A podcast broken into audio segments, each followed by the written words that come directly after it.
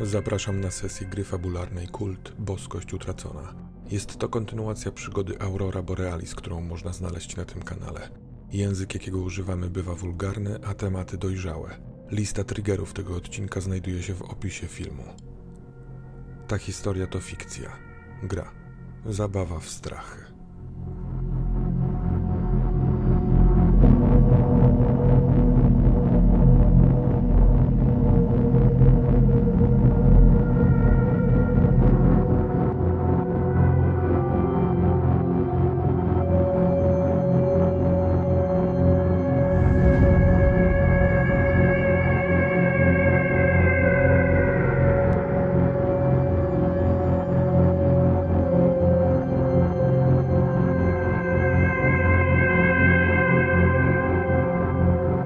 Czwarte oko.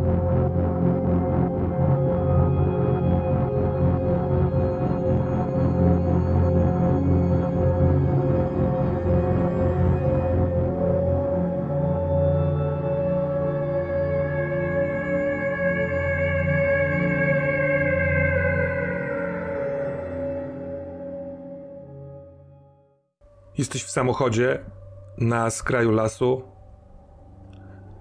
Zwinięta, drobna, tak jakby trochę skurczona w tej swojej nieprzytomnej postaci Elizabeth na siedzeniu pasażera. Martwa sowa na podłodze pod jej siedzeniem. Przed samochodem już w alejce leśnej, nie, niejako zawieszone w, w powietrzu trzy sowy, patrzą w stronę twojego samochodu, a właściwie samochodu łałatę. I ty... Na granicy kolejnego pęknięcia, słyszący swój ciężki oddech. Co robisz, Luke? Ja po tym krzyku, który z siebie wydałem, podnoszę głow- głowę z nad deski rozdzielczej. Zerkam na Elizabeth i staram się zebrać myśli. Myślę, co mam, co mam pod ręką, czego mogę użyć. Mam swój chlebak, mam, mam laptopa, mam laptopa Darka, chociaż nie mam pojęcia, do czego może, do czego może mi się przydać. Czy w ogóle będę w stanie go włączyć, zalogować się. Pierwsze, co przychodzi do głowy, to to, że muszę związać, ubezwłasnowolnić Elizabeth. Jakoś się zabezpieczyć, czy mhm. może się zaraz obudzić. Więc wy, wysiadam z samochodu. Mhm. Idę do bagażnika, by zobaczyć, czy, czy jest tam coś, co, co mógłbym użyć. To jest taki pick-up, więc on ma pakę z tyłu otwartą i taka pordzewiała podłoga, ym, trochę śmieci, trochę gałęzi, ale niekoniecznie widać yy, yy, tego rodzaju narzędzia, ale w tej budzie, powiedzmy, tam gdzie się prowadzi samochód, tam jest taka tylna kanapa. Można zarówno siedzenie kierowcy, jak i pasażera tak odgiąć i wejść do tyłu jako pasażer i niech tam będzie sznur, bo chyba sznur jest potrzebny. Ja biorę go w takim razie, próbuję się tam wygramolić i, mhm. i, i go wyciągnąć. No i podchodzę od strony Elizabeth i być może nawet chciałbym ją tam po związaniu schować na, w tym pick-upie, tak mhm. żeby ona nie była widoczna na, na pierwszy rzut oka, być może właśnie w to miejsce, z, które, z którego ten sznur wyciągnąłem. Yy, ciągle jest biały dzień i mimo, że jesteś na granicy miasta z lasem, no to właśnie trochę tego miasta jest i wyobrażam sobie, że rozglądasz się, żeby się nie powtórzyła sytuacja tak jak sprzed paru dziesięciu minut na parkingu. Jak wiesz, no wiążesz starszą kobietę, a jakiś przechodzień ewentualny może rzucić okiem, ale nie rzuca. Jesteś ostrożny, widzisz czasami albo przejeżdżający samochód, albo kogoś w oknie, ale wtedy przestawałeś, robisz to na dużej czujności. Masz silne wrażenie, że sowy przyglądają ci się dość mocno. Kiedy otwierasz to, te, te, te, te drzwi pasażera, to one nawet na chwilkę podlatują. Robią taki ruch skrzydłami, który sprawia, że się trochę przybliżają, ale zatrzymują się. Z jakiegoś powodu nie chcą podlecieć bliżej, a jednak pilnują ten związek pomiędzy sowami a rodziną Elizabeth. Wcześniej to padało, ta, ta, ta informacja, więc czy one tutaj wiedzą, że ona jest, czy też nie wiedzą? Może chodzi o tą martwą sowę, ale ewidentnie związek wyczuwasz. I sama Elizabeth, kiedy ją wiążesz i przekładasz do, do tyłu na tą kanapę, ona... To nie jest spokojny sen, prawda? Po prostu jest pozbawiona przytomności, ale ona drży, ona ma napięte mięśnie, ona co jakiś czas wykonuje jakiś ruch wewnętrzny, nie wydając dźwięków. Yy... Oddech ma lekko przyspieszony, ale śni albo jakiś koszmar, albo jakąś walkę. Trochę to się kojarzy, jakby, wiesz, biegła w śnie, albo walczyła w tym śnie. Ale po kilkunastu minutach yy, kończysz tę trudną pracę. Co dalej? Zerkam na, na te sowy i pojawia się taka myśl, że Może, może będziecie mogły się do czegoś przydać. I po chwili mówię to na głos. Mhm. Chciałbym wyrwać kawałek kartki, być może po prostu kawałek papieru i napisać na nim wiadomość. Mhm. Z nadzieją, że w jakiś sposób będę mógł tej sobie to przekazać, że ona Yy, że, że, mnie, że mnie zrozumie, bo, bo, bo widziałem, że, że to nie są zwykłe sowy, przynajmniej. A co chciałbym, chciałbym napisać wiadomość do yy, do Łałatę, a raczej nie, nie do Łałatę, do wuja. Hmm? Bo Elizabeth mówiła, że to właśnie wuja przywołuje za pomocą za pomocą słów, to znaczy ona daje znać, kiedy on jest blisko. Mhm. I chciałbym napisać, gdzie, gdzie jestem w tym momencie, albo przynajmniej stronę podać od, od osiedla, od Złotego Osiedla, mhm. kierunek. Yy, bardzo krótko napisać, co się stało, do czego doszło, że Nefaryta przybyła do nas. Mhm. Że stoczyliśmy walkę i Elizabeth najprawdopodobniej jest pod jej wpływem, ale jest teraz związana i powiedzmy, że bezpieczna. Chciałbym ich poinformować w ten sposób. I co robisz z tą kartką? Chciałbym ją zwinąć w taki rulonik, mhm. żeby był... Yy... Też go tak za... tak zawinąć, żeby on się nie, nie, nie, nie, rozwi- nie rozwinął i kładę go na masę po prostu, jeżeli albo gdzieś przed tą sową, w zależności jak one są. Pomiędzy samochodem a y, sowami jest paręnaście, może nawet kroków, one się aż tak nie zbliżają, więc możesz albo rzeczywiście zostawić na masce samochodu, albo wejść trochę w, już w, wiesz, w tą alejkę leśną i nie wiem, rzucić na ziemię.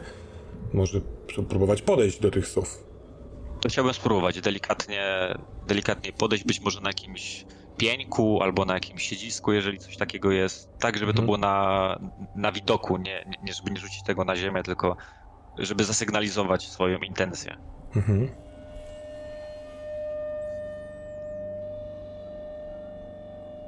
Dobra. One czujne... Yy... Kiedy ty podchodzisz bliżej, to tak to trochę dają znać, że będą się oddalać, że nie pozwolą się do siebie zbliżyć, ale kiedy znajdujesz miejsce, taki kamień przy tej alejce, nieopodal ich i kładziesz tam ten papier, to widzisz, jakby one to obserwują, one, one chyba rozumieją, co się dzieje. Może są do tego w jakiś sposób przyzwyczajone albo nauczone. I... I po położeniu papieru chcesz wracać do samochodu, ale jak wracasz do samochodu, to masz wrażenie, że za tobą coś jest. I to nie, to nie jest wzrok tych słów.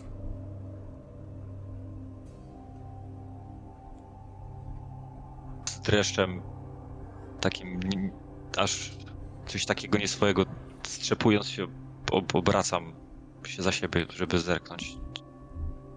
Kiedy przed chwilką szedłeś z kartką papieru, patrząc na sowy, to miałeś cel, a teraz jak się, kiedy się odwracasz, nie wiesz czego się spodziewać, to dostrzegasz, jak przepiękny jest to las. Jak on jest śliczny tą letnią porą. Zieleń, odbijane promienie słońca, które się przebijają przez korony drzew i wiesz, naświetlają liście, i dużo czasu spędzałeś ostatnio albo w dziwnych miejscach, w Metropolis, w mieście maszyn, albo w jakichś koszmarnych y, miejscach, y, bliżej, że tak powiem, do zimy, jeszcze masz na sobie zimowe ubrania, a tutaj masz potęgę natury, wobec której jesteś mały, ona pachnie żywotnością i może nawet przez chwilkę masz wrażenie, że nie wiem, tak długo obcowałeś z miastem, że zapomniałeś, jak las potrafi być majestatyczny. Nic więcej nie widzisz żadnej postaci czy kogoś. Trzy sowy i olbrzymi las.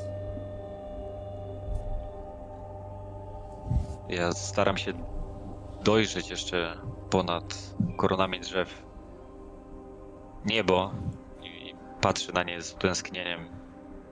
I że to właśnie w takich miejscach obserwuje się je najlepiej. Hmm. Tutaj najlepiej widać gwiazdy z dala od tych wszystkich świateł. No, jeśli poczekasz kilka godzin yy, do wieczora, to rzeczywiście może znalazłszy jakąś polanę i tam, gdzie drzew nie będzie. Na razie to, to niebo jest świeżo i pięknie błękitne. I kiedy właśnie wypatrujesz tego nieba, dajesz sobie chwilkę, to z głębi lasu, gdzieś daleko, mm, słyszysz taki, taki jęk pnia. Nie boleściwy, tylko tak jakby on rósł właśnie, trzeszczy trochę. Trochę mi się to kojarzy z pokładem drewnianego statku, kiedy y, działają na niego siły morza. To gdzieś tam w głębi jakieś potężne drzewo albo się właśnie ruszyło, albo rośnie, albo może tam gdzieś jest wiatr. Jest jakaś potęga w tym, na skraju tego lasu. Gdzieś tam w jego głębi jest coś potężnego i dzieje się coś dużego.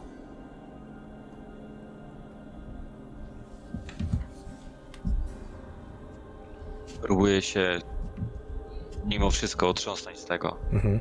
Jak bardzo by to nie było fascynujące, orzeźwiające, trochę straszne, bo ostatnio bardzo wiele razy czułem, że wszystko jest ode mnie większe, silniejsze, wie lepiej. Mhm.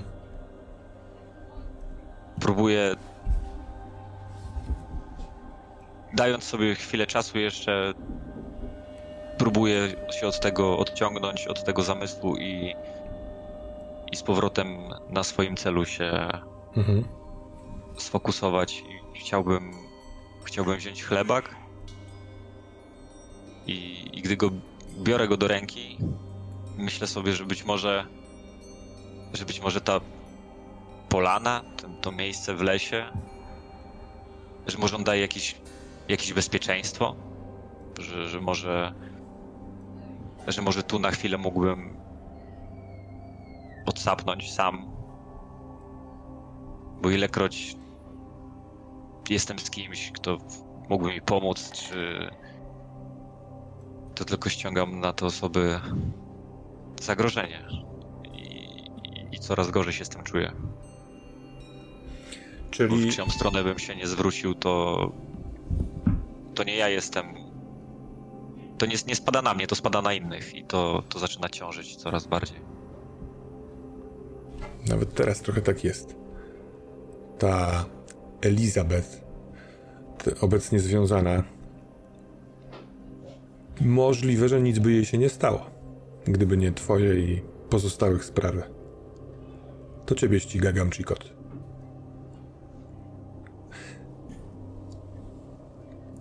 W w, w, w obliczu tej myśli, którą przed chwilką wypowiedziałeś, tego, że cię właściwie ostatnio ciągle coś jest większe albo mądrzejsze, yy, ta sprawa sprzed możliwe, że godziny, dwóch, ten taki moment zmiany rzeczywistości, tego pojedynku o wspomnienie pracy na stacji z Martą, który chyba wygrałeś, bo pamiętasz to. Ma, masz jakieś takie swędzące poczucie w, w, w umyśle, w jaźni, że pamiętasz coś, czego nie było. Pracowałeś z Darkiem, z Molly i z Dave'em na stacji u Marty, chociaż to absolutnie nie jest prawdą, to nigdy nie istniało. Mm. I przychodzi ci do głowy jeszcze myśl taka, że wtedy poczułeś, że przecież ciągle pracujesz na uniwerku, dostałeś urlop. Nawet tydzień temu twój, no właściwie przyjaciel rodziny, ale twój też w związku z tym Timothy dzwonił do ciebie. No to na przykład to nie jest osoba, wobec której kiedykolwiek musiałeś czuć taką mniejszość czy niższość. Jest gdzieś ktoś, kto nie chce cię przy, przydeptać.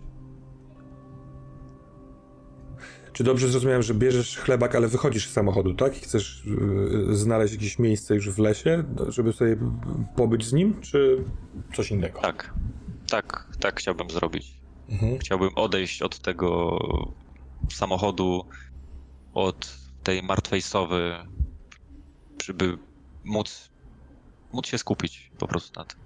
Ale chciałbym też wziąć ze sobą komputer Darek. Mhm. Powiedzmy, on jest w takim, wiesz, plecaku komputerowym, no nie? Na zasadzie nie musisz trzymać samego urządzenia. Jak zabierasz ten sprzęt, te rzeczy i patrzysz, gdzie by tu usiąść sobie, no nie? Bo może nie na alejce, to jest taka wydeptana właśnie alejka spacerowa dla mieszkańców Yellowknife, ale gdzieś po jednej stronie albo drugiej stronie jakiś konar, jakiś pień, to widzisz, że w tym momencie właśnie jedna z sów bierze w swoje szpony tę kartkę i odlatuje Odlatuje gdzieś w głąb tej alejki, po chwili skręca w prawo i gdzieś niknie pomiędzy drzewami. Dwie pozostałe zostają. Przycupu... Wobec tego, że ty idziesz, yy, to one zmieniają swoje trochę pozycje, ale za chwilkę znajdują jakieś gałęzie, na których sobie przysiądą.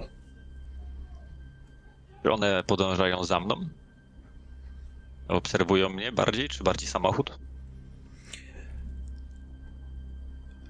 Jeśli się oddalisz na tyle, żeby to sprawdzić, to rozdzielą się i jedna zostanie bliżej samochodu, a druga rzeczywiście będzie pilnować ciebie. Dobrze, to ja bym, bym chciał kawałek dalej odejść i skorzystać hmm. z tego. Nie wiem, może z taką myślą, że jeżeli coś przy samochodzie by się działo, to w jakiś sposób może mnie poinformuje ta druga, hmm. albo po prostu się... Chciałbym potraktować ją jako taki trochę alarm. Przynajmniej tak sobie wymawiam. Dobra.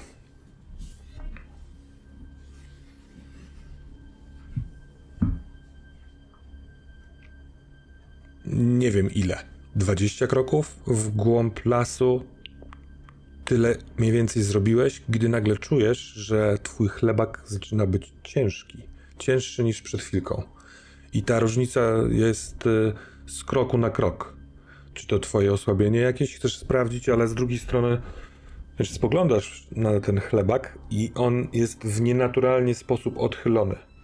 Nie wisi tak, jakby grawitacja nakazywała pionowo w dół, tylko odchyla się w stronę miasta.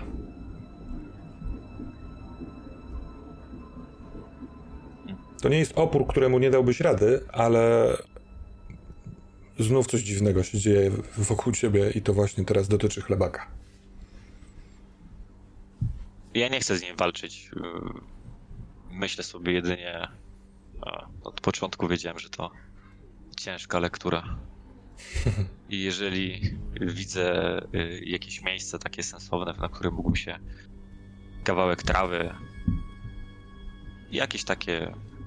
Można powiedzieć, może przytulne nawet w jakiś sposób mhm. na tej ściółce. Chciałbym się rozłożyć ze swoimi notatkami. Chciałbym się w nie zanurzyć, bo mam parę pytań i być może będę w stanie odnaleźć odpowiedzi na nie.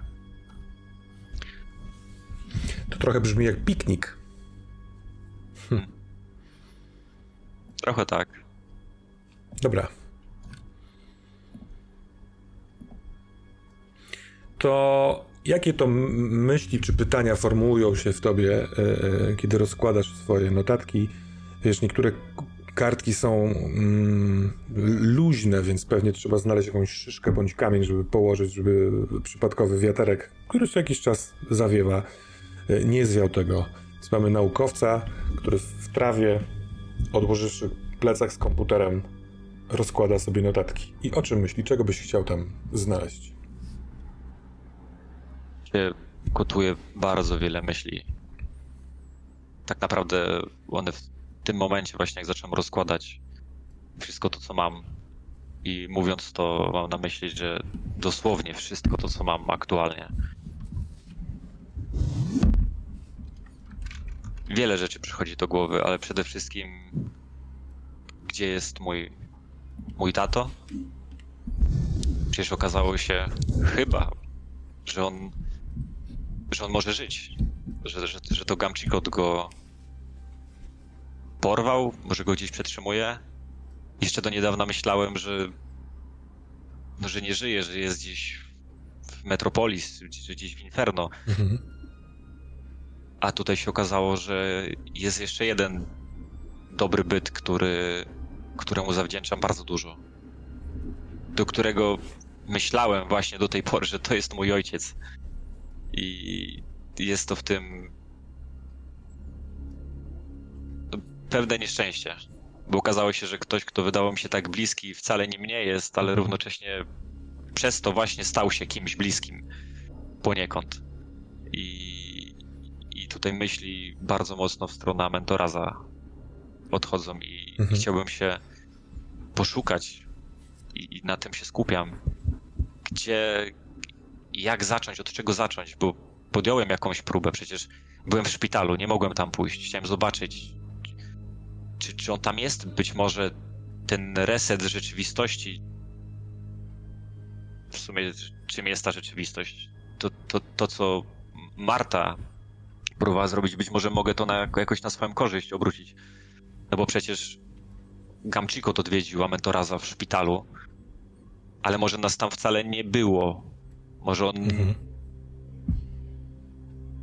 Bo szpital był bardzo mocno powiązany z tym, że jesteśmy na stacji, trafiliśmy tam nie bez przez przypadek. Ta aktualizacja w rzeczywistości być może sprawiła, że... Być może ten Amentoras w jakiś pokrętny sposób tam jest, tylko być może nie wie, że... że ten szpital tak naprawdę nie spłonął. Nie wiem, jest dużo pytań, ale... Od tego chciałbym zacząć, czyli co zrobić, być może jak go wytropić, jak się z nim skontaktować, albo co w przypadku, gdy on traci moc, co, co mógłbym zrobić dla niego. Dobra. W takim razie poproszę cię o rzut na okultystyczną bibliotekę. Dodajesz do tego rozum. Dzięki drugiemu atutowi, analitykowi, będziesz mógł jakby zadać też pytania stąd. Mamy taki combo u ciebie, prawda? Tak. I mam szesnaście. To plus cztery. Natomiast tak na tyle wyraźnie sformułowałeś te pytania, że tak naprawdę nie wiem, czy chcesz ukonkretnić to, którą, którą, którymś z tych dostępnych pytań, czy chcesz dostać odpowiedzi na to, co spytałeś? Wydaje mi się, że to, co To, co już powiedziałem, no to będzie, będzie, będzie zasadne. Kiedy wertujesz, szukając jakichś słów kluczy, które y, sprawią, żeby się zatrzymać na tym momencie, to przychodzi taka myśl do głowy, że mm, jako, że ta, te notatki powstawały, kiedy ojciec jeszcze był, to właściwie kto mógłby zapisać tutaj rzeczy o tym, gdzie on teraz jest, kiedy go nie ma? Możliwe, że to akurat jest pytanie, gdzie będzie ojciec, którego, na które pytania, na które to odpowiedzi tutaj się nie da znaleźć. Możliwe, że trzeba poszukać u kogoś na zewnątrz, właśnie poza tą biblioteczką. Ktoś znajomy, ale wtedy znajdujesz Amentoras, słowo klucz. I czytając trochę tu, przechodząc gdzieś indziej, zdobywasz następujące informacje. Amentoras to e, tak jest tworzenie, które nie ma własnej powłoki fizycznej. Jest, e, potrafi znikać, kryje się w cieniu, ale potrafi przyjmować e, iluzoryczne postaci kogoś, na kim e, żeruje. Bo docelowo m, ma wysysać moc zwykle od szaleńców, od ludzi, którzy są bliscy obłędu. I ta magazynowana przez niego w ten sposób moc ma być wykorzystywana przez potężne byty, które nim zarządzają. Bo taki Amentoras nie, potra- nie istnieje sam z siebie, on musi zostać powołany. Na przykład bardzo często archonci korzystali z usług Amentorazów. I to możliwe, że rezonuje z informacjami, które wcześniej padały, których wcześniej słyszałeś, że ten szpital funkcjonował jakby pod... był kontrolowany, powiedzmy, przez Malkuth. Malkuth, jedna z archontek, więc możliwe, że on jest stworzeniem, które ona powołała do życia. Następnie yy, trafiasz na informację, że jeśli stałoby się coś tej osobie, która, temu bytowi, która powołała Amentorasa do życia, to Amentoras by zniknął. Więc on jest związany bardzo bezpośrednio z tym swoim, powiedzmy, stwórcą, ale raczej takiego słowa tam nie ma. Z kimś, kto wykorzystuje usługi Amentorasa. Ten ktoś może sprawić, że dane miejsce będzie takim zbiornikiem mocy dla Amentorasa. Co ta informacja z kolei bardzo dobrze pasuje do tego, co sam, co sam on wam powiedział przez telefon, że mój dom spłonął, a ja zaczynam znikać. Więc możliwe, że Malkuth uwiązała go ze, z tym konkretnym szpitalem, żeby tam wykonywał pracę jej potrzebną, a spalenie tego szpitala oznacza, że on przestaje mieć ten rezerwuar mocy, dzięki któremu istnieje. I to ten, kto go jakby zatrudnił, w cudzysłowie, powołał, może mu stworzyć nowy taki rezerwuar albo podzielić się swoją mocą, więc jakimś kluczem do uratowania Amentorasa może być odnalezienie Malkuth, jakkolwiek nie jest to rzecz, która wydaje się być łatwa. Czy chcesz zadać, bo ty rzuciłeś naj- najwyższy wynik? Yy, jeszcze jedno pytanie.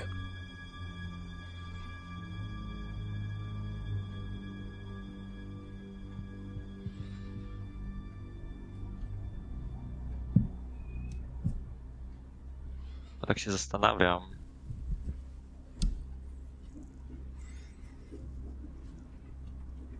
A kiedy się zastanawiasz, kiedy, wiesz, masz moment pomiędzy jednym a drugim, nie wiem, pytaniem, to czując właśnie świeży, świeży zapach natury wokół, dostrzegasz też pewne takie zakurzone, nie w sensie, że tam kurz leży na tych kartkach, tylko to jest taki stary, to jest stary przedmiot, to są stare notatki, ten papier jest yy... może tak mocno jesteś opanowany często obsesją wiedzy, która jest w tym przedmiocie, że czasami nie dostrzegasz, że ten przedmiot jest yy, godny twojej uwagi sam w sobie. Pewnie był dotykany wielokrotnie przez twojego ojca i wuja. Skąd oni zdobywali te poszczególne niewielkie księgi, jakieś takie związane, zbindowane kartki papieru. Sam ten chlebak skórzany, stary. Yy, znasz go dobrze. On ma fajny dotyk. On jest fajny w dotyku. I przez chwilkę chcę poprosić, żebyś nie myślał o pytaniu, tylko pobył sobie z nim. Bo to jest na pewno relaksujące. Czy myślisz, że Luke może sobie pozwolić na taki czas spędzony z przedmiotem? Myślę, że tak, że w tym momencie to Luke się trochę wyłączył. Tak jak zwykle się to dzieje, gdy, gdy obcuję właśnie z chlebakiem. Ale być może teraz to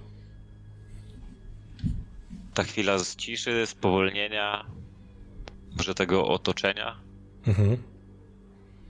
powoduje, że jest w tym jakieś, jakieś ukojenie. To też jest przedmiot, który no niejako jako jedyny przedmiot pozostał gdzieś tam po, po ojcu i po wuju. Więc yy, może dlatego tak kurczowo się go trzyma. Że jest to gdzieś tam jakiś, jakaś kotwica, która go jeszcze, jeszcze przy nich trzyma właśnie. I nie chciałby, nie chciałby zapomnieć. A czy z, yy, wypływa gdzieś na powierzchnię jakieś wspomnienie? Czy ty pamiętasz kiedykolwiek, yy, żebyś ty widział ten chlebak albo u ojca, albo u wuja?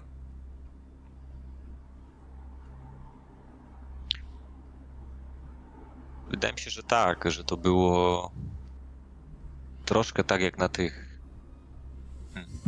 filmach przygodowych, mhm. że teraz może to wszystko układa się w taką, w taką całość. Jest normalne życie, które się toczy. Jest mama, jest tato, jest wujek. Zwyczajna rodzina akademicka. Każdy uczony, każdy w innej dziedzinie. I jako mały chłopak, później jako nastolatek zawsze gdzieś byłem trzymany z boku i czuć było ten dystans, mhm.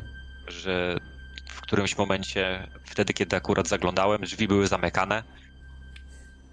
Coś było rozkładane akurat na wielkim stole, tak jak do właśnie do czytania map. Te stare drewniane meble, które były w domu, wielka biblioteczka, antresola, zapach palonego drewna w kominku, być może jakiegoś alkoholu, pewnie whisky. Ona zawsze gdzieś tam towarzyszyła tym dysputom wuja i, i ojca, ale także Timothy'ego. I ja zawsze gdzieś tam próbowałem tą zagadkę rozwiązać. Czym to jest? Co to jest? Ale nigdy hmm. jakieś strzępki, właśnie przez uchylone drzwi, ale które były zamykane, bo jakieś wścibskie oczy, nos, uparciuch zawsze gdzieś tam zaglądał, ale nie pozwalano mi na to. Teraz powoli rozumiem dlaczego. W tym wspomnieniu, w tym powiedzmy kalejdoskopie wspomnień, krótkich obrazów, pojawia się też Timothy, a jak to się stało, że jak myślisz, kiedy oni się rozdzielili? Jeśli bywały momenty i czasy, że całą trójką gdzieś przysiadywali i nad whisky dyskutowali o sprawach, których ty nie mogłeś słuchać, o, o których nie mogłeś słuchać, no ale przecież to twojego wuja zamordowano, twój ojciec leczył się w szpitalu psychiatrycznym, z którego zniknął. Timothy nadal, wiesz, pracuje, jest naukowcem. Zresztą pracujecie blisko siebie. Wasze gabinety są kilka drzwi od siebie. Tak, wydaje mi się, że to ta kłótnia, która pomiędzy nimi się wywiązała wieczora jak każdego innego. Mhm. I to było jeszcze długi czas przed tym, jak wuj jak wuj stracił życie. Wtedy nie wiedziałem jeszcze dlaczego. Mhm. Ciężko nawet nastolatkowi wytłumaczyć, znaczy ktoś tak ważny odchodzi z jego życia bez wyraźnego powodu i zdecydowanie zbyt wcześnie. A potem ojciec, jego choroba też w sumie wy... w dziwnych okolicznościach wszystko się to działo, ale zawsze brakowało jakiegoś elementu, żeby to spiąć w całość. A Timothy się oddzielił od nich dużo wcześniej, ale hmm, być może zawsze się mną opiekował. I gdy brakowało wuja i ojca, opiekował się też matką. Mhm. Być może to teraz takie olśnienie dochodzi, być może to było jakieś, jakieś świadome zagranie z ich strony. Być może jedna osoba musiała się odłączyć, nabrać dystansu, żeby to kontrolować, żeby nie być w tym po samą szyję, żeby nie utonąć. I to, co się stało z nimi, być może właśnie przez to, że się hmm, pozornie wycofał? Może, może o to chodzi. Może... Hmm. Ale spójrz, jaką, jak on musiałby być innym typem naukowca, gdyby się na takie coś zgodził. Twój ojciec i twój wuj, jakby idąc za tym głodem wiedzy,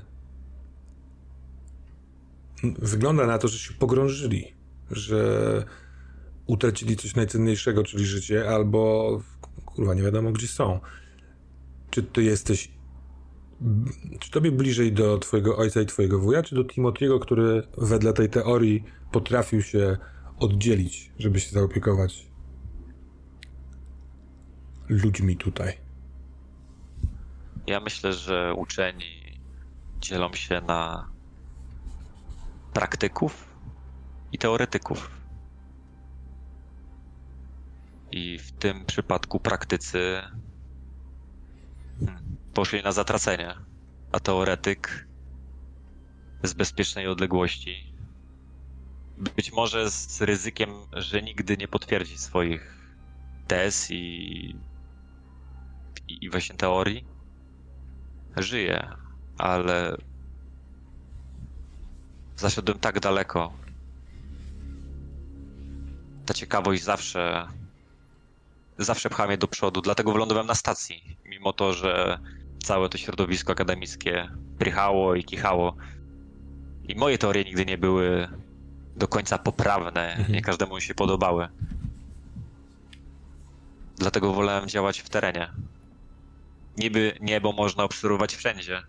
Pogoda, choć zmienna, no to można jej szukać i badać w wielu miejscach.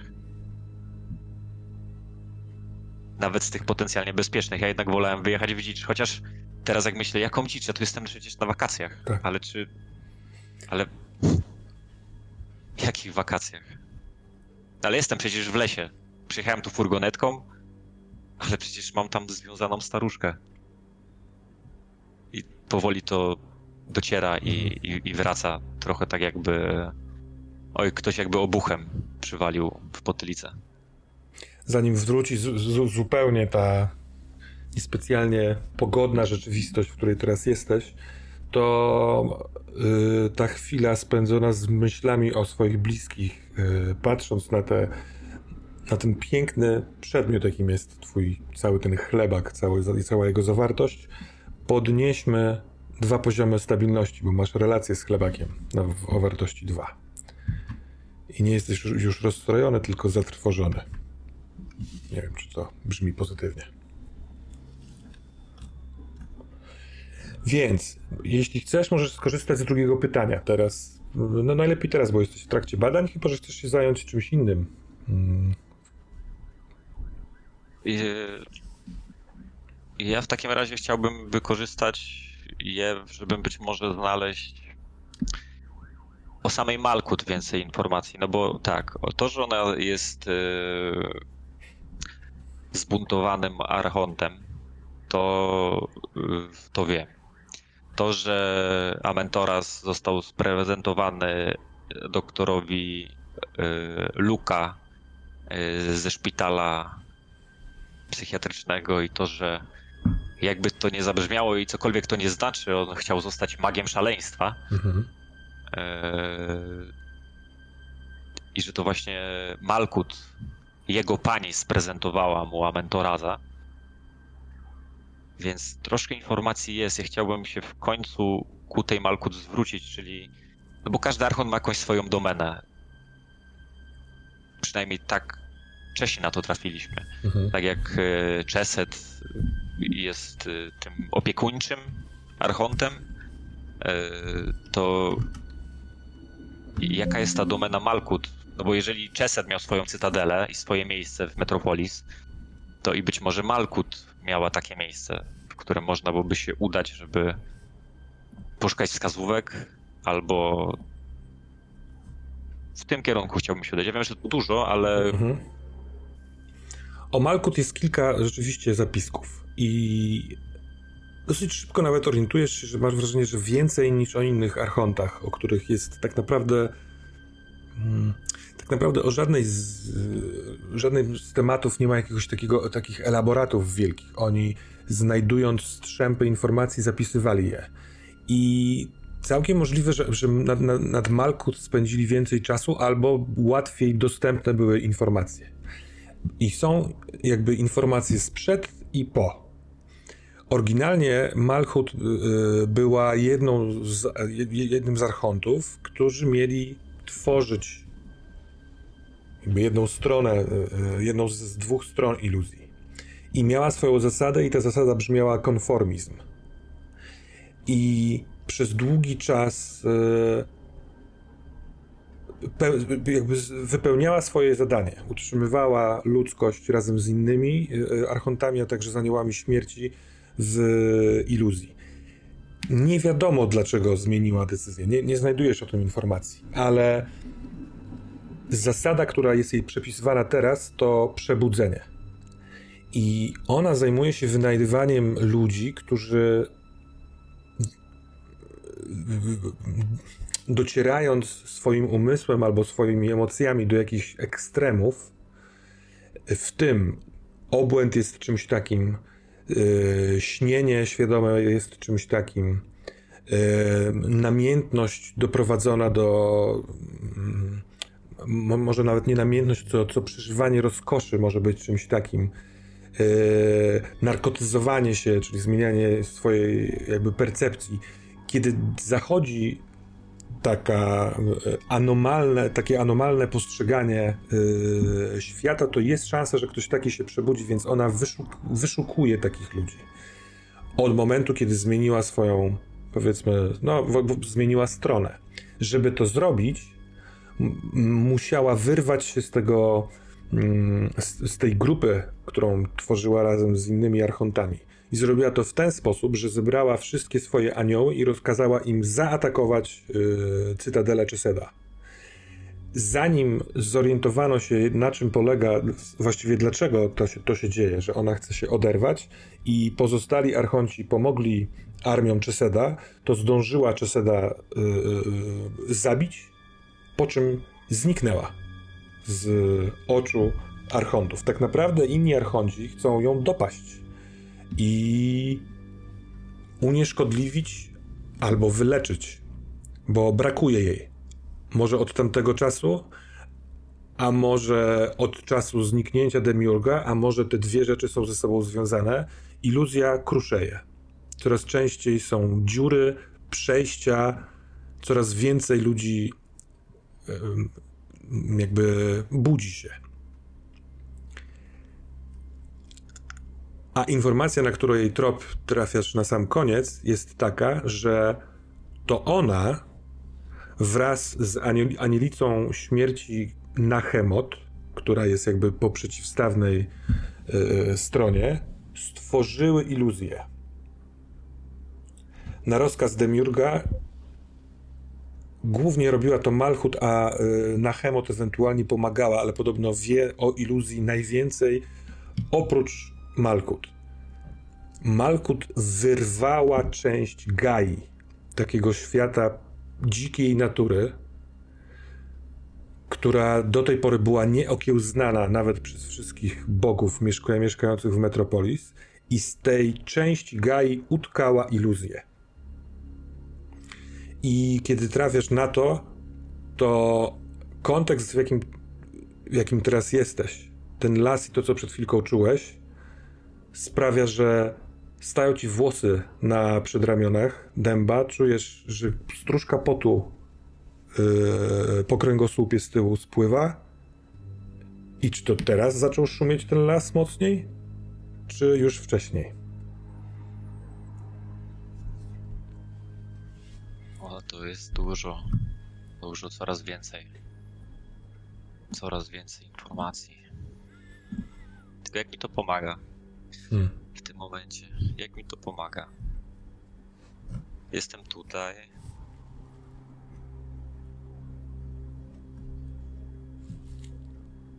Marta odzyskała ciało Cheseda. To wszystko wygląda jak plan Malkuth. Może nie samo odzyskanie, ale to, że Demiurg zniknął. Bez niego równowaga. On jako też tworzył to więzienie. Jak domino. wszystko, wszystko jak domino, ale być może przychodzi taka myśl, że jeżeli ta obsesja, ta, ta namiętność, jeżeli, jeżeli ona by mogła pomóc się jakoś z nią skontaktować, i ja patrzę do kieszeni, do, do swojego plecaka, czy, czy ja mam może jeszcze jakieś niebieskie pigułki, jakąś część, czy wtedy jak nie mam nic? Nie. One trafiły do Dave'a Hilla, gdziekolwiek teraz przebywa. A, to Gaugant. Co by z tym wszystkim teraz zrobić? Co by z tym wszystkim zrobić? Ja powolutku chciałbym zebrać te notatki. Składać, ale tak bardzo powoli. Cały czas się... Jeśli decydujesz się na to, żeby delektując się, ale zakończyć poszukiwania, to ja ciebie poproszę o rzut na obsesję. Czy rzeczywiście Luke'owi łatwo przyjdzie przestanie robienia tego, na punkcie czego ma obsesję?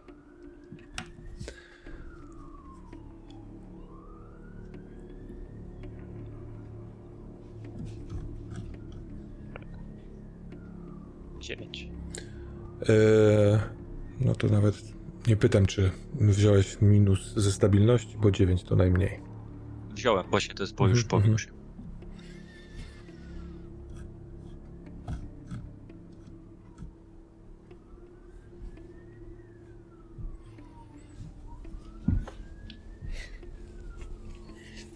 Jeśli... Eee... Jeśli spakujesz się i przejdziesz do następnych czynności, czyli, nie wiem, zrobisz następny krok, ale nie w stronę grzebania w chlebaku, to będzie cię to kosztowało jeden stan stabilności. Yy, odczuwany jako niepokój, jako coś niewygodnego, jako, wiesz, odstawienie poniekąd narkotyku. Więc czy decydujesz się zrobić coś innego, czy dalej jednak grzebiesz w tym, w tej swojej skarbnicy wiedzy?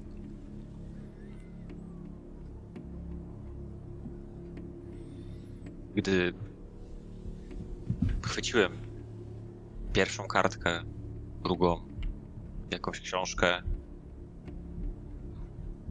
zacząłem pakować je z powrotem, tak jak do stanu, z którego je wypakowywałem. Mhm. Zorientowałem się, że każda schowana kartka czy książka sprawia mi ból. Taki fizyczny ból, mhm. Co stało się strasznie dziwne w pewnym momencie. I on się nasilał. Im więcej, im, im bardziej się pakowałem, im lepiej, im szybciej, tym on się nasilał. Ręce zaczęły mnie boleć. Na początku palce, później przedramiona i ten ból zaczął sięgać aż do, do, do samych ramion. I w pewnym momencie przestałem. Zacząłem to robić w drugą stronę. Zacząłem znowu się rozpakowywać.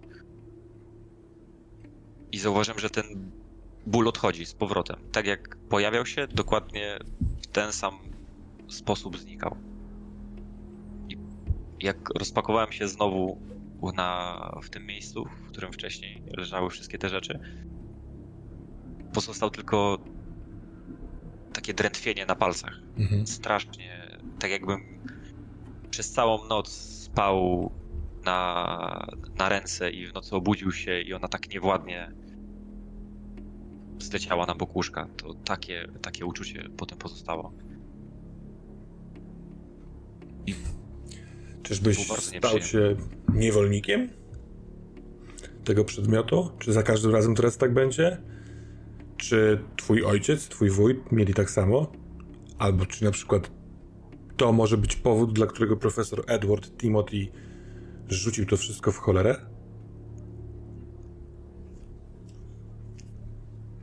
Teraz w świetle tych wszystkich rozmyślań, które przed chwilą popełniłem, być może to jest jakaś cena. Przecież nie ma nic za darmo. Mhm. Musi być, musi być jakaś cena. Przecież coś... To jest tyle wiedzy. Być może ona jest obarczona jakimś ryzykiem. I to nie chodzi o to, że ktoś jej pragnie i ktoś jej ściga. Być może ona sama w sobie jest lekarstwem, ale i chorobą. To straszne uczucie, bo w głębi czuję, że, że to jest tak głęboko już w tym momencie. Tak ciężko się z tego wycofać za każdym razem. Ale teraz bardziej świadomie niż wcześniej. Być może się trochę oswoiłem z tym, mhm. ale być może tak jak osoby odurzone narkotykiem będę chciał coraz, coraz więcej, coraz mocniejszych bodźców. Co więc robisz?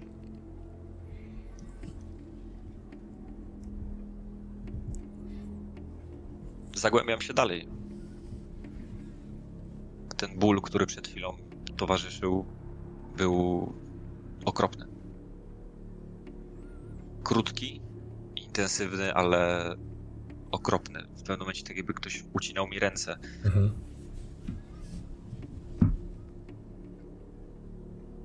Więc dalej wertuję. Dalej wertuję tą wiedzę i być może skręcam w drugą stronę, czyli... Bo zobaczyłem, jak ojciec wypowiada jakieś... Słyszałem, jak wypowiada jakieś zaklęcie.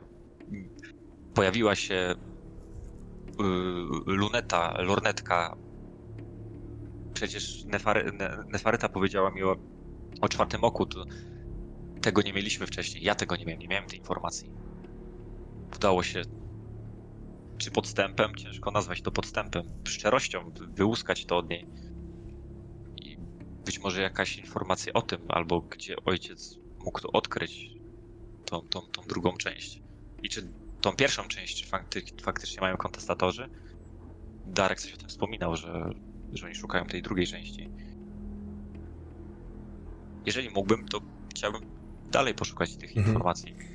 Um, zróbmy tak, że Pierw, przez kilkadziesiąt minut wręcz yy, przebywanie sprawia, że ból mija, ale koncentracja jest nie taka, jakiej, jakiej trzeba. Yy, mi trężysz czas właściwie na uspokojeniu trochę tego, tych rozdryganych nerwów yy, związanych właśnie z doświadczonym bólem i z tym, że jeśli uświadamiasz sobie, że to jest cena, którą trzeba ponosić, teraz co będziesz spędzał, jak długo tutaj spędzisz. Czy im więcej informacji pozyskasz, tym trudniej będzie potem zamknąć i spakować chlebak. Te myśli powracające sprawiają, że poszukiwania są jałowe przez jakiś czas. Kosztem tej komplikacji będzie, niech, niech będzie trochę czasu, który upływa. Ale jeśli chcesz, to możesz teraz rzucić jeszcze raz na biblioteczkę, żeby poszukać odpowiedzi na nurtujące cię pytania. Z przyjemnością. Być może też jest tak, że wcześniej jak zacząłem się zagłębiać w to tak bardziej świadomie, a może nieświadomie, no bo zawsze ten czas jakoś uciekał w dziwny sposób, gdy, gdy zacząłem czytać i wertować te zapiski. Mhm. Po raz pierwszy od jakiegoś czasu czuję, że wszystko dookoła spowolniło. Wcześniej cały czas coś nas goniło, tu ze stacji, trzeba było pojechać na Cypel, wrócić. Nie można było... Nie wiem, przeglądanie tych notatek na siedzeniu pick-upa i szukanie jakichś strzępków informacji, które mogłyby pomóc, czy później pogoń za nami w Metropolis do miasta maszyn. Tam niby była chwilę czasu, ale też kolejna decyzja, później sytuacja z Dave'em, później Dark i Molly. Tak naprawdę teraz jest pierwszy moment, kiedy, kiedy można tego czasu poświęcić więcej i się nad tym zastanowić. Mhm. Być może tak było od początku, ale po prostu nie było to tak odczuwalne. Ale już rzucam. Tak może być. dwadzieścia.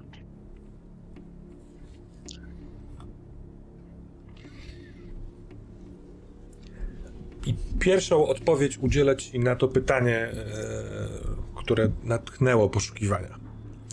Czyli czy są tu jakieś informacje o tym czwartym oku, o tym, że jest, nie wiem, jest jedna część, druga jest w rękach kontestatorów? Nie znajdujesz tu w ogóle wzmianki o czymś takim. To ich poszukiwania dotyczyły innych rzeczy. Możliwe, że nie znaleźli żadnych informacji na temat czwartego oka, albo w ogóle nie wiedzieli, że, że można by o czymś takim szukać. Może zdobyli te wszystkie pisma i generowali tę wiedzę z innych powodów. A może nie potrafili ich odczytać. Ale przy takim rzucie możesz mieć jeszcze jedno pytanie. Dave powiedział przez telefon, gdy rozmawialiśmy, że chlebak jest mapą, że w nim kryje się moc, mhm. co ja przypuszczałem, że, że tak może być, że to nie jest to, czego szukają, chociaż takie, takie podejrzenie było, ale że to jest jakiś środek do celu i I być może wśród tej wiedzy, która została zgromadzona i to, czego nie można było odczytać, yy, może ja bym był w stanie, mając taki szeroki kontekst, nie wiem, jakąś wskazówkę, jakiś strzępek, gdzie, gdzie szukać albo gdzie zacząć w ogóle poszukiwania. Czy to jest po tej stronie, czy to jest w Metropolis, czy to jest w Inferno, może jakiś szyfr, mhm. może te notatki, które robiłem gdzieś z boku, yy, te, ten taki leksykon, bym to nazwał nawet. Być może on mi jakoś pomoże, żeby połączyć te, te kropki. To jest dobre pytanie. I zróbmy tak, że mm, jakby złamanie szyfru, odnalezienie sposobu na y, y, użycie tego chlebaka, tak żeby odnaleźć informacje na temat czwartego oka, to jest trudna rzecz. I to pytanie przy jednym użyciu dobrego rzutu z okultystycznej biblioteczki pozwala ci znaleźć taką informację. Dostrzegasz w jednej z ksiąg, to nie są ich pisma, tylko to jest jakaś niewielka, wydrukowana, nie w jakiejś dużej oficynie rzecz, powtarzający się wzorzec. Co kilka stron, lite, powiedzmy tak, że akapity rozpoczynane są od dużej, od wielkiej litery i ona jest trochę stylizowana. I zauważasz, że na niektórych stronach, gdyby wyciągnąć tylko litery, pierwsze wielkie litery tych akapitów i narysować je obok siebie, to one tworzą kształt oka. To nie jest oczywiste, ale poświęcasz temu dużo czasu, żeby sprawdzić, na ilu stronach takie coś jest. I są strony w tej książce, które pokazują, których litery wielkie, rozpoc- które rozpoczynają akapity, pokazują kształt oka. Więc mając taką informację, jeśli byś dalej szukał tu i yy, jakby wydawał na to pytania dotyczące biblioteczki, to będziemy rozszyfrowywać tę mapę. Dobra? Ale teraz, yy, że tak powiem, wy, wykorzystaliśmy obie następne yy, yy, opcje badania. Miejmy świadomość też, że minęło z półtorej, dwie godziny może. Więc mamy takie dojrzałe popołudnie w Yellowknife. Może to jest godzina czternasta, piętnasta, takie okolice. I cóż dalej chce zrobić Luke Bennett?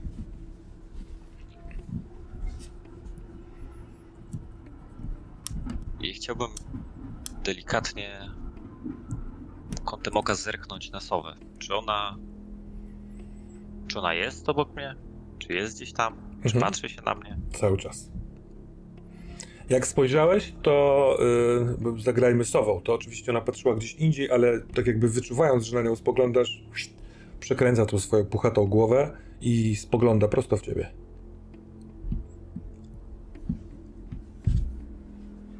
Ja trochę uspokojony. Nie wiem, czemu ona tak na mnie działa.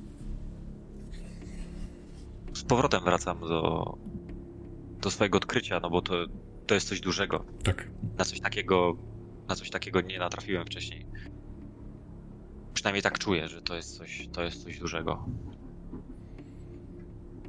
Więc... Yy... Czy jeszcze raz rzucamy na okultystyczną biblioteczkę? Oddajesz tak. się swojemu nałogowi? Tak, zdecydowanie. Ten ból, który wcześniej mi towarzyszył, bo nie chcę go czuć. Zdecydowanie nie chcę go czuć. Dobra. Też przy tym skwierają wszystkie rany, które przez ostatni czas zostały mi zadane i... Oj, to one się... Czułem fizyczny ból w rękach, ale psychiczny, że te, które mam zadane, one mi się otwierają, tak jakby... Jak miałbym po prostu pęc zaraz. Mhm.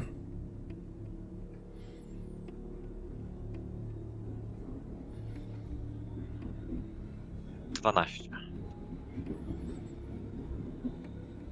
A więc jakie zadajesz pytanie? Jedno. Bo rozumiem, że deklaracja wertowania dalej to jest za mało, że się powinienem zadać pytanie, które w którąś stronę mnie skieruje, tak? Tak, kierunek by mi się przydał, ale jeżeli by, mogę tylko zgadywać, jeżeli chcesz sprawdzić, nie wiem, yy, yy, czy odkrycie tego, że te litery tworzą oko, co jest następnego w tym szyfrze, czy on mnie przybliży do tego, żeby znale- wiesz, wykryć mapę, na której jest wskazana lokalizacja czwartego oka, no to to będzie mi wystarczyło. Ale może coś innego. Bo, jeżeli, bo tak, idąc tropem, że to miała być mapa, mhm. to czy, czy, czy to oko, które się kształtuje, czy ono w środku faktycznie jest też, na przykład, nie wiem, źrenica, jest ten punkt, że tu widać, że to jest oko? Tak, tylko że za każdym razem, znaczy wielokrotnie to jest, wygląda to trochę inaczej. To trzeba po pierwsze użyć wyobraźni, a po drugie trochę nagiąć prawidła rysunku. Bo czasami, wiesz, literka P, literka R i literka T są tymi wielkimi literami, ale jeśli one są w takich kształtach, że jakby je położyć obok siebie, to to jest, nie wiem, zezowate oko, a na innej stronie to jest koślawe oko. Więc za każdym razem to jest trochę inne, ale kurde, ewidentnie oczy. Wiesz, no. Pojawia się taki pomysł, kilka naraz tak naprawdę, wszystkie związane z mapą, bo tak, widziałem na ręce Dave'a labirynt, który był mapą niejako. Mhm. Był, był mapą do, do, do, do, do jego celu.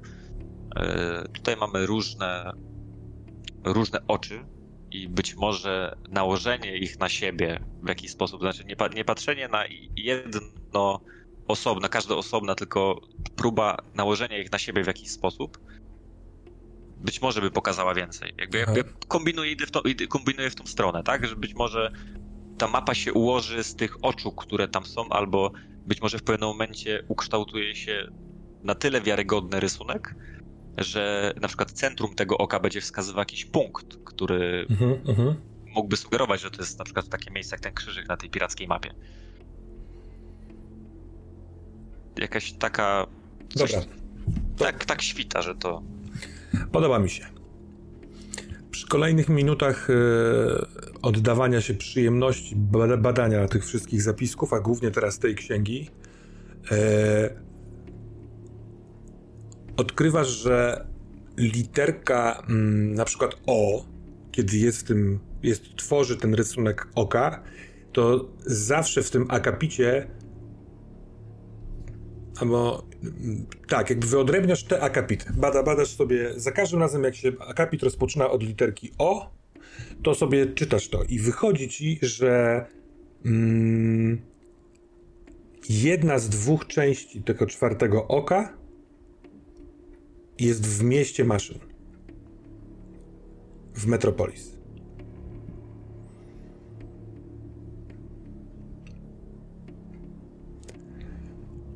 Okay. A teraz ktoś odpala twój samochód. Brum, brum, brum, brum. Ustaliliśmy, że odszedłeś w głąb lasu.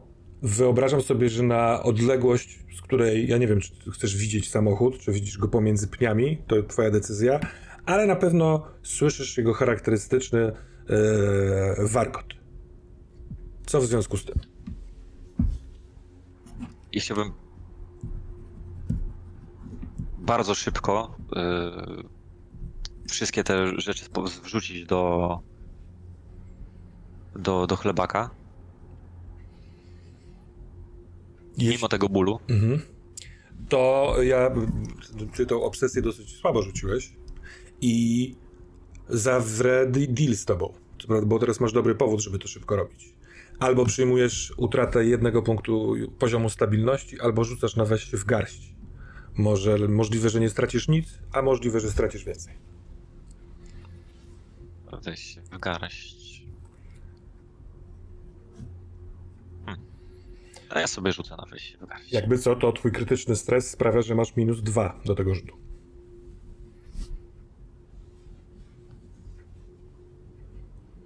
I plus dwa z siły woli, na plus zero. Spróbujmy.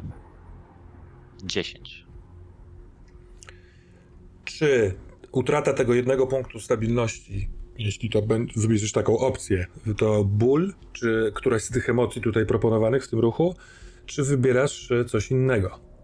Uznajmy, że mm, to dostanięcie obsesji nie do końca jest w zasięgu, bo ty jesteś już opętany yy, obsesją, więc wybierz proszę z innych tych opcji.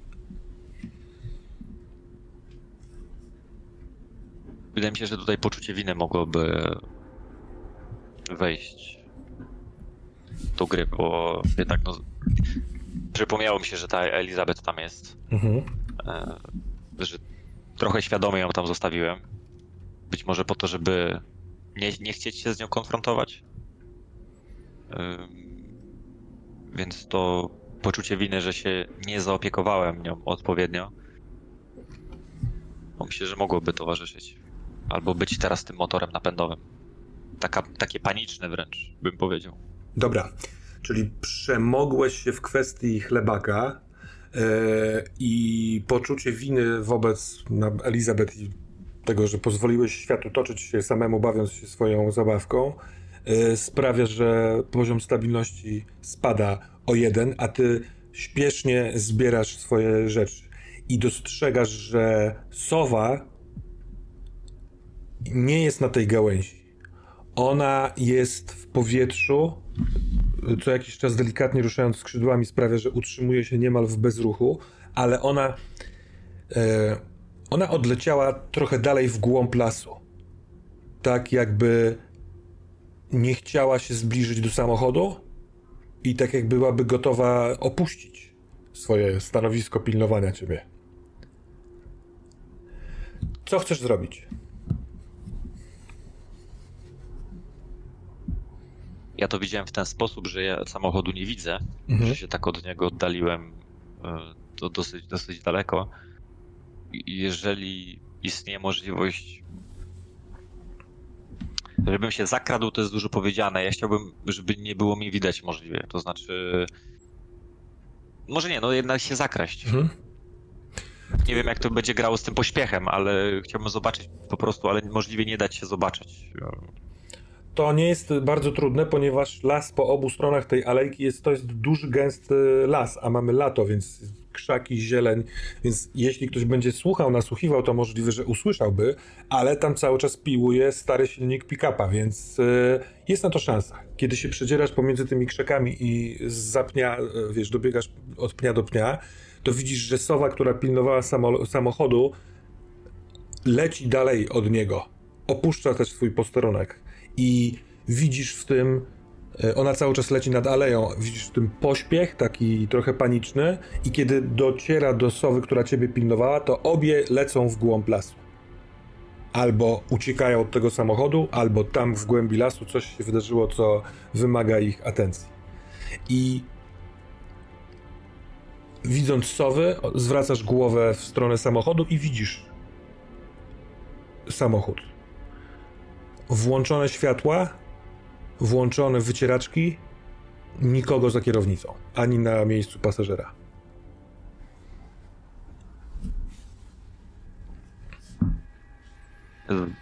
Na miejscu kierowcy też nikogo nie ma. Nie.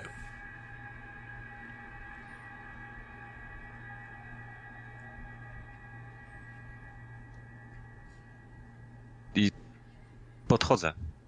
Mimo wszystko Podchodzę, no, muszę sprawdzić, czy, czy Elizabeth tam, czy jest, czy to... No, muszę podjąć to ryzyko, bo jestem jej to winien. zbliżając się do samochodu, wiesz, że żeby upewnić się, że Elizabeth jest, będziesz musiał podejść na odległość dotyku. Sprawdzić, wiesz, bo położyłeś ją na tej kanapie z tyłu. I wcześniej wydarzą się rzeczy. Najpierw usłyszysz tak, jakby ktoś wydychał powietrze i to się dzieje z wnętrza twojego chlebaka. Kiedy orientujesz się, że, że to chlebak, może, nie wiem, jesteś gotowy, żeby położyć na nim dłoń, to klakson samochodu. Pet, pet, pet, pet. Więc masz moment, w którym próbujesz patrzeć jednocześnie na swój chlebak, który się nic nie zmienił, ale masz wrażenie, że to z niego wydobywał się ten chuch i samochód. Jest moment, w którym, który dzisiaj trochę doświadczyłaś. Ten taki ucisk w klatce piersiowej, zmieniające się rzeczywistości. To jest trochę podobne do tego, do czegoś takiego. Tak jakby powietrze, wyobrażam sobie, że w przestrzeni kosmicznej jakby to ciśnienie się nagle straszliwie szybko zmienia. I tutaj też jest tak, że wiesz, dzwonienie w uszach, dziwny zapach, szczypanie oczu i włącza się radio w samochodzie, które jest bardzo głośne i stamtąd teraz dochodzi. Mam tego dość. Luke Bennett. Teraz głos Elizabeth z wnętrza samochodu, chociaż jej nie widzisz, ale tak jakby kontynuował zdanie. Dość mam tego, oddaj mi to, co jest moje. Zdanie jest kontynuowane z wnętrza chlebaka, głosem kobiety, nie wiem czy starej, trudno to ocenić, dojrzałej i przewściekłej. Chlebak jest mój, a twój ojciec mi go ukradł. Koniec czekania, zwróć mi chlebak. Co robisz?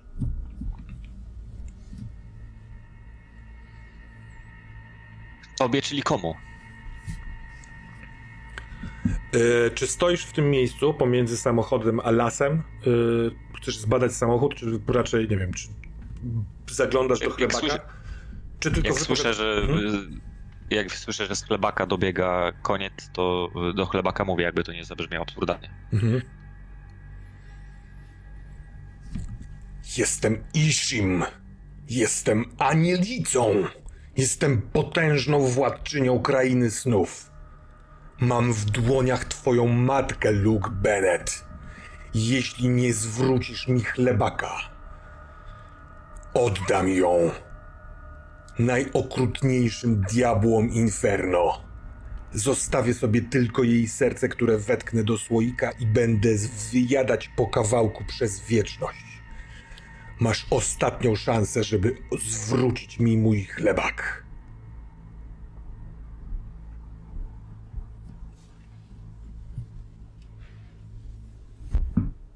Wszyscy, wszyscy, wszyscy go chcecie, ale...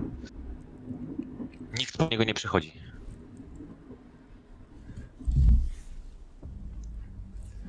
Powietrze w miejscu, w którym jesteś, zaciska się jeszcze bardziej. Masz wrażenie, że przykutnąłeś albo się przygarbiłeś, ale to jest tylko wrażenie.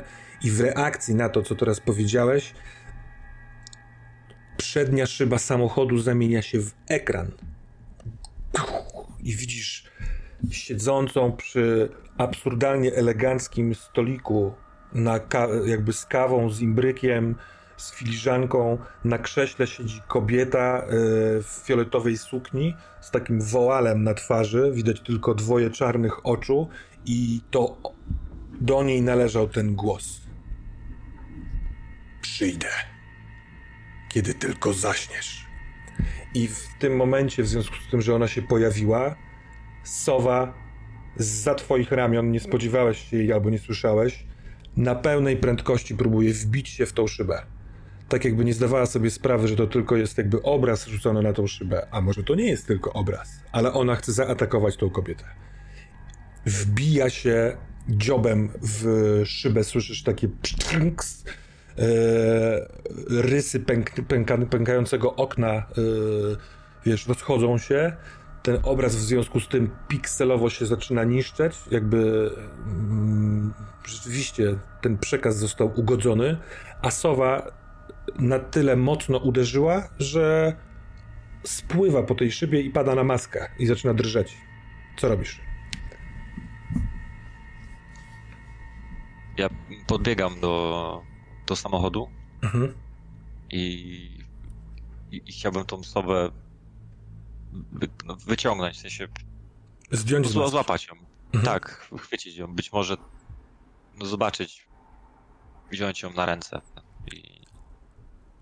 Jak chwytasz ją yy, w ręce, ona cała drży, a obraz, który powolutku odchodzi już, tak jakby rzeczywiście transmisja się kończyła, w jednym z tych pękniętych kawałków okna jest to czarne oko wystające z nad fioletowego woalu i to oko przemawia już cichnącym głosem: kiedy tylko zaśniesz, Luke Bennett.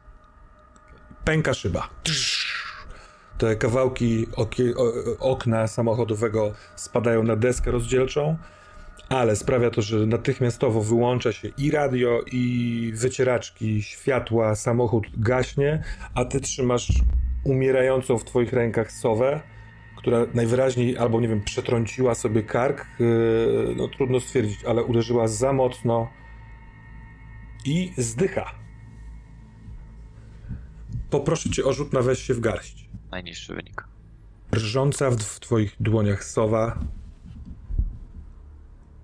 Może dlatego, bo ją przykręcasz, żeby, wiesz, sprawdzić. Otwiera oczy i w- mówi do ciebie, chociaż już nie rusza dziobem. On go zabił. I sztywnieje. I w tym krótkim zdaniu on go zabił jest jakiś irracjonalny lęk i ból, który ściska ci klatkę piersiową. Ty wiesz, że i on w tym zdaniu, i go w tym zdaniu to osoby w jakiś sposób bardzo ci bliskie. Wiesz, że te sowy, które wcześniej odlatywały, może ta, którą trzymasz w rękach, to jedna z nich wróciła się, żeby ci pomóc, ale one odlatywały do czegoś bardzo istotnego i może jeszcze nie rozumiesz, kim są ci te, te osoby w tym zdaniu. Natomiast część ciebie wie, ta boska część, do której, wiesz, konkretów nie masz dostępu. Ale potężny lęk i ból utraty opanowuje twe ciało, kiedy od, już jakby na martwym ptaku zaciskasz dłonie z pewnej bezsilności, padasz na kolana przed tym samochodem i jesteś zdruzgotany.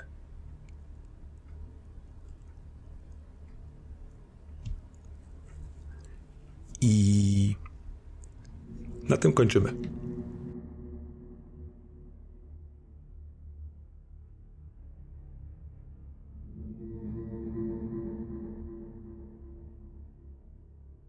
Koniec sesji. Co oznacza, że proszę cię o odpowiedzi na pytania. Czy dowiedziałeś się czegoś nowego o prawdzie? Oj, dowiedziałem się bardzo wielu rzeczy o prawdzie, chociażby o, poczynając od resetu rzeczywistości, kończąc na y, poznaniu kolejnych aniołów śmierci, i, i, więc jakby tego jest bardzo dużo. Można, można wybierać, nawet ciężko ubrać to teraz, tak dużo jest tego. Dobra, to fakt akurat. Czy dowiedziałeś się czegoś nowego o postaci? W sensie... w... Tak, zdecydowanie. A to że ta obsesja to troszkę jest tak jak z tymi, nie wiem, biczownikami, że biczujesz się po to, żeby trochę ten ból sprawiać też rozkosz, i trochę tak jest z tym czytaniem. To jest taki guilty pleasure doktora Luka Bennetta, mhm. że to on wie teraz już Teraz już wie dokładnie, z czym to się wiąże, i uświadomił sobie, że ta cena jest bardzo wysoka i, i być może, być może nie będzie w stanie jej zapłacić. Albo ten dług będzie taki duży, że... No mi się podobało to, jak ten ból opisywałeś, bo to może oznaczać dla Luka Bennetta, że ta cena może być wręcz fizyczna. A tak jakoś naszło. Dobra. A czy podjąłeś decy- wyzwanie? Pamiętaj, że bierzemy też pod uwagę te pół odcin- znaczy tej pół sesji poprzedniej. Tak, to może sięgając do, do tamtych wydarzeń, no to stawienie czoła e, Nefarycie mhm. i próba uratowania, jakby to karkołomie nie wyszło, Elizabeth, mhm. no to było takim wyzwaniem i, i to ryzyko było no, przeogromne. Dobra. Wtedy. To tutaj są trzy punkty zwycię... doświadczenia. Punkty zwycięstwa. A teraz przejdźmy do zalążków. Czy dowiedziałeś się, gdzie jest twój ojciec? Nie, nie dowiedziałem się, gdzie on jest i tak się zastanawiam, czy... czy się dowiedziałem...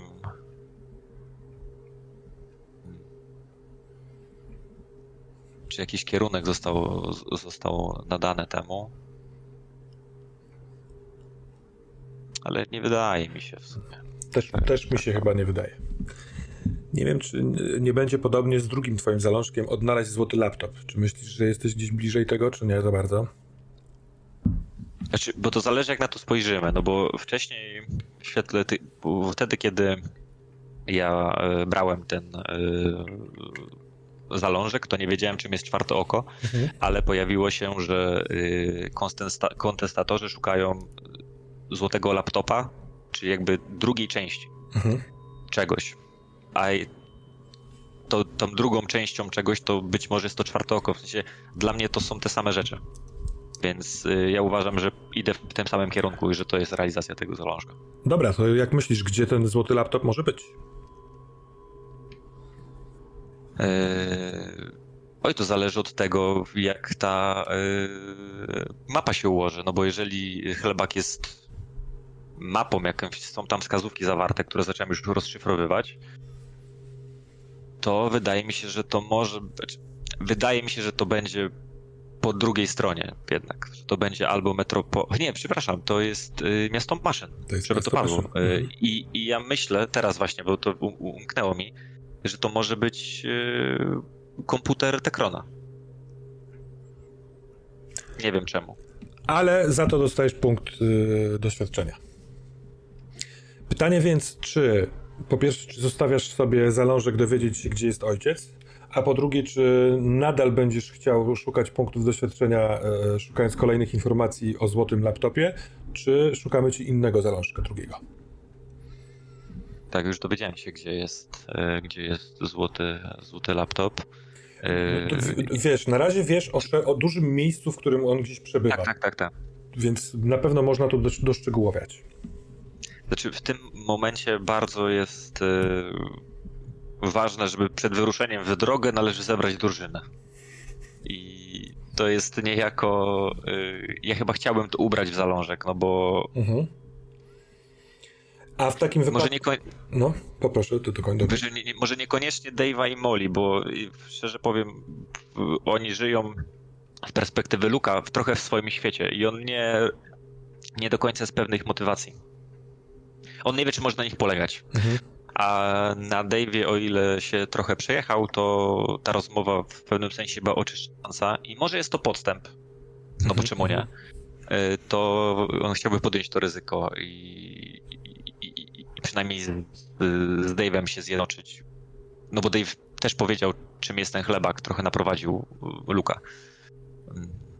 Dobra. Więc ruszyć, ruszyć dalej na poszukiwanie, ale razem. Ty, czy chcesz, żeby ten zalążek zastąpił dowiedzieć się, gdzie jest ojciec, czy odnaleźć złoty laptop? Ja myślę, że ten, od tego odnaleźć złotego laptopa to możemy na, y, od, czy skontaktować się z Malkuth, może zamienić, no bo ona miała być też takim... Nie do końca takim, rozumiem. Yy, w sensie, no bo ten, o, z tym odnaleźć złotego laptopa, no to też Dave o tym mówił, że tam Malkuth jest bardzo ważna, żeby się, mhm. żeby się z nią... skontaktować, że ona jest istotna w tym wszystkim i to ona jest jakąś taką siłą, która yy, no istotną siłą, która gdzieś tam to no może być sojusznikiem jakimś dużym, którego nie mamy i ja tak...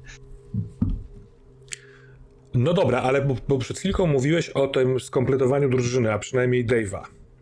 To ja najpierw, najpierw chciałem yy, zapytać się... A, o, o, tak, no to, to, to, to z tym, to, to inaczej, to... Yy... zamiast tej drugiej, zamiast złotego laptopa, to żeby, żeby, żeby złapać Dave'a. To w ten sposób, żeby się z, zjednoczyć z nim. Dobra. Yy, zjednoczyć się brzmi wieloznacznie, ale to jest ciekawe. Zjednoczyć się z Dave'em. A czy w takim wypadku ta, ten, ten pozostały zalążek, dowiedzieć się, gdzie jest ojciec, chcesz go zamienić na Malkuth, na to, co teraz mówiłeś, czy nie? Z jakimi jest dwoma sobie... zalążkami zostajemy? Yy... Tak, Malkuth musi być, bo... Znaczy musi być. Dlaczego? Bo ja bardzo bym chciał odratować Amentoraza. Mhm. I dowiedziałem się, że kontakt z Malkuth jest potrzebny do tego, w sensie ona może albo użyczyć mocy, albo nadać mu drugi dom, jeżeli... No tym bardziej, że jako, że kończysz sesja, czyli dwa odcinki, to tracisz dwa ze swoich czterech możliwych jeszcze tak. użyć. E... Dobra, to jak to sformułujemy? Odnaleźć tą Malkuth? Odnaleźć to dużo, skontaktować się. Skontaktować? Może. Dobra.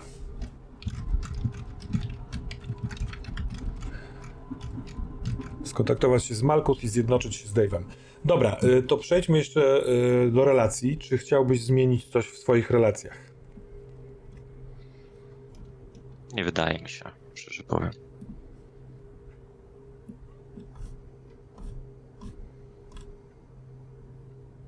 Dobrze. Generalnie, jeżeli mógłbym dodać, to by... Może Amentoraza tutaj wrzucić. Ty masz dosyć dużo, więc yy, zastanawiam się, czy nie zrobić tak, a właściwie to nie wiem. Pomyślałem, że yy, skoro chcesz dołożyć Amentoraza, on będzie na zero, to kosztem innej na zero, ale masz na zero Darka, Dave'a, Tekrona i Hashmalima. Nie do końca widzę powód, dla którego k- ktoś miałby zniknąć ci z tego rejestru. Ewentualnie Dave'a na jedynkę wrzucić z powrotem. No ale jeżeli chcesz wrzucić Dave'a na jedynkę, to wtedy tego Amentoraza już nie, bo masz jeden, tak, tak. jeden pojedynczy ale, ruch. Ale wydaje mi się, że dopóki... Ale Amentoraz będzie, będzie bardziej na miejscu, no bo to ma umocowanie też fajnej fikcji, a to, że ja jeszcze nie odzyskałem tego zaufania do Dave'a też swoją hmm. drogą, no bo to był jeden telefon. Dokładnie. Po tym, co się wydarzyło, to jest trochę za mało, żeby tutaj być znaczący. No dobra, to mamy to w takim wypadku.